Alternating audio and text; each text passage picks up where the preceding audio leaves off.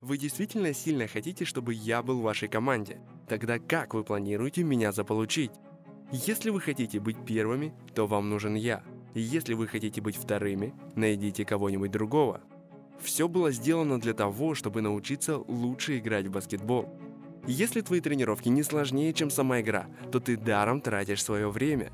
На тренировках сразу же было понятно, кто действительно хочет работать. Кто-то относится к тренировкам серьезно, а кто-то нет. Кто-то чувствовал свою силу, и ему было этого достаточно. Как будто все решает сила. Это не так. Все решает тактика игры и сам навык, умение. Каждый день с 20 лет я ежедневно придерживался дисциплины. Я пытался понять свои сильные и слабые стороны. Но я концентрировался именно на слабых сторонах, а не эксплуатировал сильные. Понятно, что во время игры все хотят выиграть, и поэтому каждый фокусируется на своей сильной стороне. Но я делал иначе. Я работал над слабостями.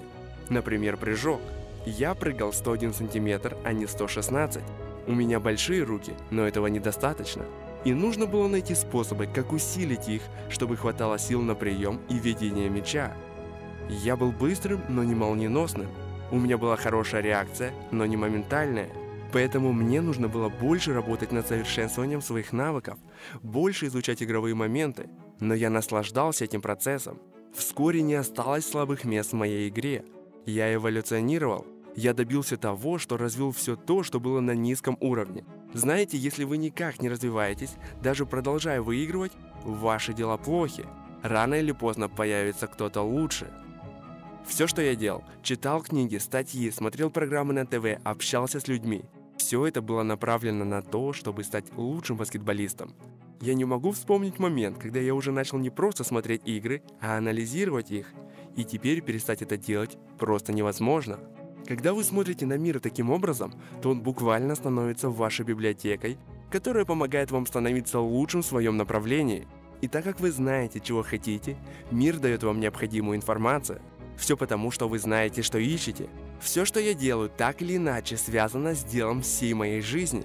И если каждый будет так относиться к своей профессии, мир буквально станет источником информации, чтобы ты мог стать лучшим из лучших.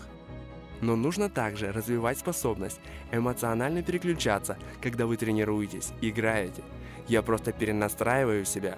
Для меня это как максимум Децем Меридий в фильме «Гладиатор». Он поднял землю, почувствовал ее запах и в бой. Это мое психологическое переключение, я словно актер фильма, который, входя в роль, становится другим человеком. Вы должны загнать себя в клетку, и когда вы в этой клетке, вы именно тот герой фильма, но когда вы из нее выходите, вы совершенно другой человек. Когда я нахожусь в этой клетке, в своей роли, меня нельзя трогать, говорить со мной. Просто оставьте меня одного. Так я могу концентрироваться на 100% и делать то, что умею. Как быть таким сильным ментально и эмоционально, чтобы так просто отключить эмоции? Вы должны посмотреть на ситуацию рационально. Вам просто нужно переступить через себя. Не все крутится вокруг вас. Да, может вы чувствуете стеснение, но помните, что всем безразлично. Поэтому переступите через себя. Вы беспокоитесь о том, что люди подумают о вас. Вам стыдно, что вы не забросили 5 мечей. Переступите через себя, и после этого все будет хорошо. В школьные годы мы играли максимум по 35 игр, недельные перерывы, много времени на отдых.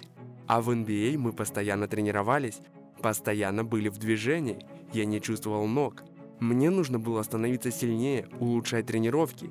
И я должен был натренировать себя так, чтобы к началу сезона мои ноги были сильнее, и я мог забросить мяч. Я смотрел на это рационально и говорил, что причина, по которой я не попал в корзину – мои ноги. Но я пообещал себе, что к следующему году все изменится. И все, я сделал это.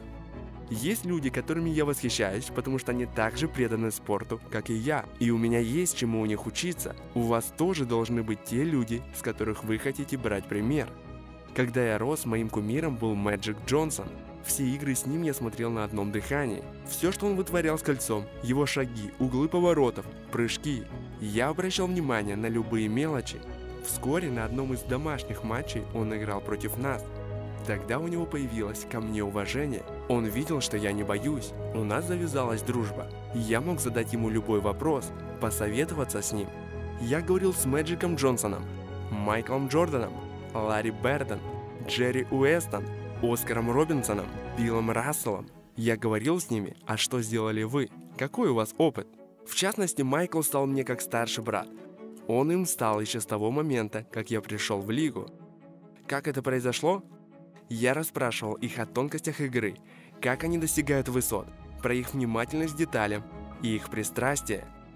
Если вы горите чем-то, вы должны закрыть глаза на все свои страхи и стыд, вы должны учиться у лучших и не бояться проявлять инициативу. Есть игроки, у которых была страсть, но они не были готовы посвятить всю свою жизнь этому. Это выбор. Конечно, у вас могут быть другие заботы. У вас есть семья и другие вещи, которые вам нужно сделать. Поэтому в итоге игра может не стоять на первом месте в вашей жизни. Если бы мы были с вами школьными друзьями, или если бы я был вашим двоюродным братом, что произошло бы с нашими отношениями? Повлиял бы на них как-то тот факт, что я вошел в лигу и решил стать величайшим и одним из лучших. Что случится с нашими отношениями? Они пострадают. Но люди, которые любят вас, такие как друзья, семья, они понимают, как вам это дорого, поэтому они позволяют вам быть собой. И когда вы вновь встречаетесь все вместе, все остается как прежде. Но в этом главное не допускать ошибок. Некоторые игроки идут в отпуск, чтобы побыть рядом с близкими, но я никогда не брал отпуск. Это был мой выбор. Потому что я не хотел потом, после окончания своей карьеры, жалеть, что не сделал большего. Я этого не хотел. Есть много спортсменов, которые играют жестко, зарабатывают деньги и приходят потом на игру. Это ваша работа быть в форме, быть достаточно сильным, чтобы играть на высоком уровне. И как соперник я никогда не уступаю страху. Я не говорю «у меня болит спина, мне больно». Мы должны были играть против Винсона Картера, команда Торонто Репторс. И однажды у нас уже была игра против Торонто в 2000-х, и Винс тогда разрывал лигу. У меня были проблемы со спиной, но все твердили, что Коби пропускает игру против Торонто. Это произошло, потому что у меня были спазмы в спине, но люди говорили, он струсил перед Винсоном. Я так не думаю. Я буду в линии, где можно сделать лейап. Будет еще много дней, когда можно будет отдохнуть и восстановиться, но сегодня ни один из них. Спина не должна беспокоить. Он должен будет столкнуться со мной. Следуйте за своей страстью, спрашивайте себя, что я действительно люблю, что я люблю делать. Когда ты делаешь то, что обожаешь, ты понимаешь, что не работал ни дня в своей жизни, поэтому вы должны быть на все сто процентов честны с собой. Если вы просыпаетесь утром и боитесь идти на работу, пожалуйста, измените это. Сделайте что-нибудь и делайте еще, пока не скажете себе спасибо. Это трудные решения, но когда вы принимаете эти решения, вы понимаете, что это очень освобождающий опыт, который принесет свои награды. Я думаю, что лучший способ показать свою ценность – это работать, учиться, впитывать, быть губкой. И вы должны всегда стараться превзойти свой потенциал, работать еще больше, чем вы планировали и могли от себя ожидать. Я делал это, когда попал в лигу. Я не чувствовал бы себя хорошо, если бы не старался изо всех сил стать лучшей версией себя. Но сейчас я знаю, что сделал все возможное, чтобы стать таким баскетболистом, каким я могу быть.